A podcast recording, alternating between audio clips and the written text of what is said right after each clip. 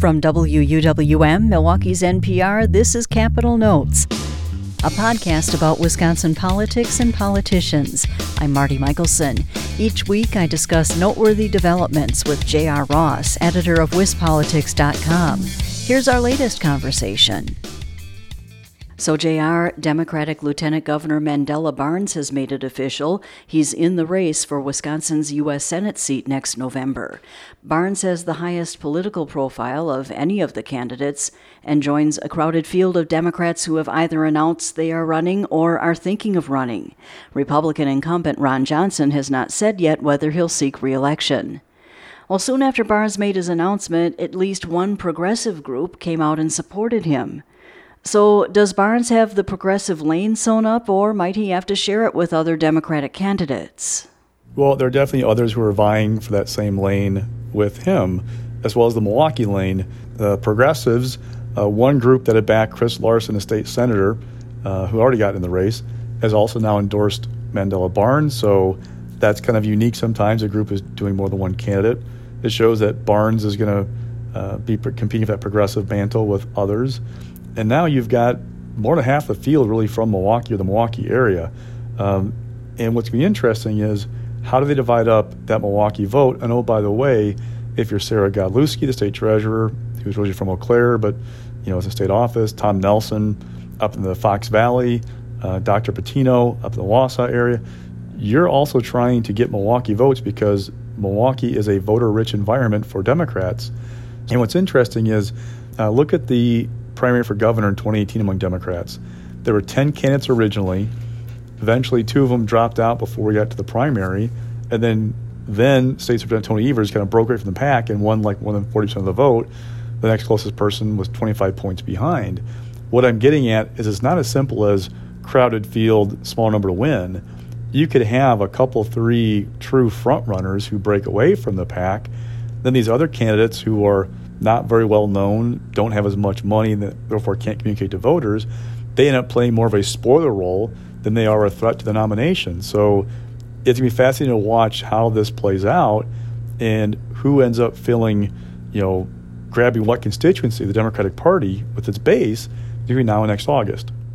Also, Milwaukee Alderwoman Chantia Lewis got into the Senate race last week. What lane might she claim? I talked to people last week about her announcement. They said she had a great rollout video, really interesting profile. She touted being um, a mother, a fighter, an Air Force veteran, um, a minister. Talked about being trying to be the, from the first black woman to be a U.S. senator in Wisconsin history. But she also announced the day after Mandela Barnes got in, Barnes is also trying to become the first black senator in U.S. history or Wisconsin history. Um, a little bit overshadowed by that. She's also not the first female in the race. And people have talked about Alderwoman Lewis getting in for a while. Her, there's been rumors about her for some time. So the question is, why wait until now? If she'd gotten in earlier, maybe there are some groups, like, for example, Emily's List endorsed uh, Sarah Godlewski. That group is really big for female candidates, Democratic candidates who support abortion rights in terms of money and infrastructure and help. You know, maybe if she'd gotten in earlier, it'd given them something to think about. Now, Emily's endorsed Godlewski, even though Dr. Battino's in the race, so another woman didn't deter from that. But I'm just saying that if you got in earlier, she would maybe had a, a time to kind of build a little bit of a profile before others got in.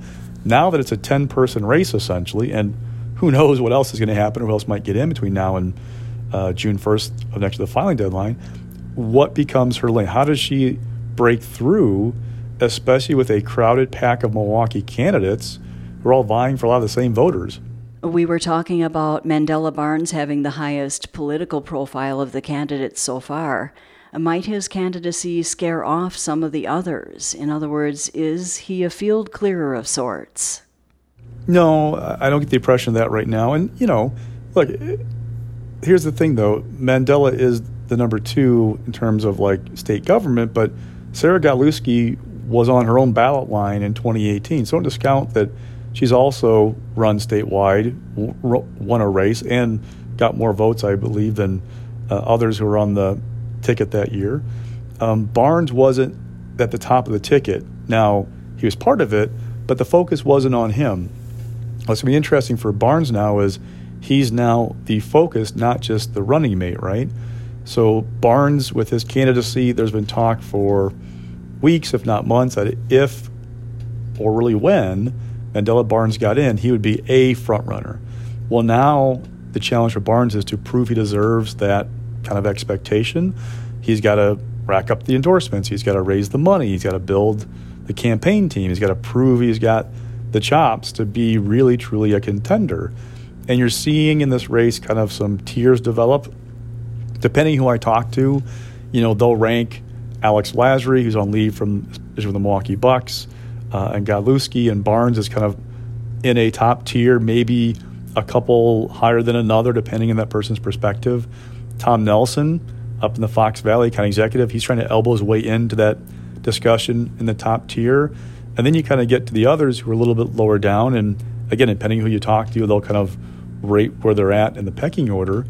But there's clearly a hierarchy developing going forward, and it's going to be fascinating to watch how it develops because all of the people in top of the kind of that the heap right now have some baggage.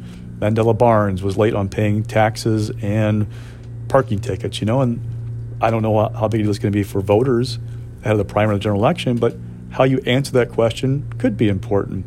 Um, Alex Lasry, look, he's not from Wisconsin. He's the son of a New York hedge fund billionaire.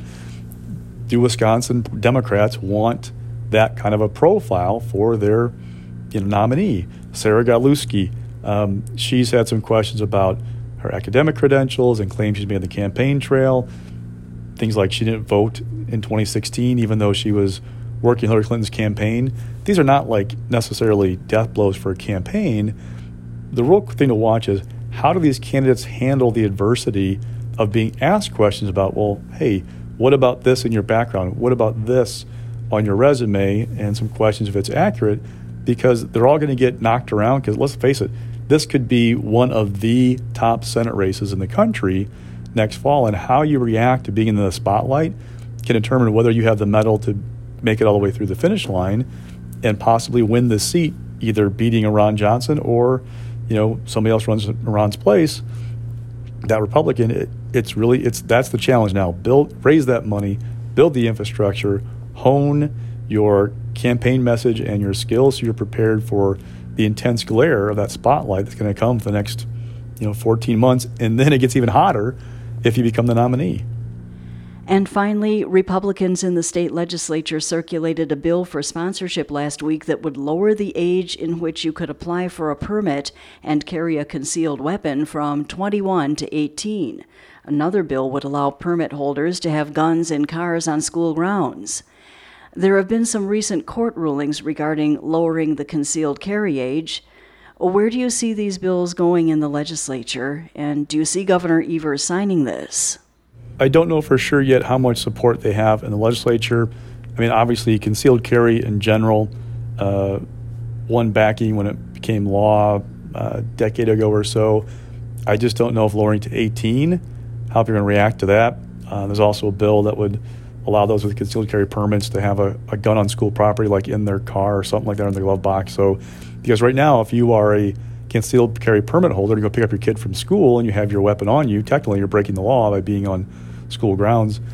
I don't know if those bills have enough support to pass both houses.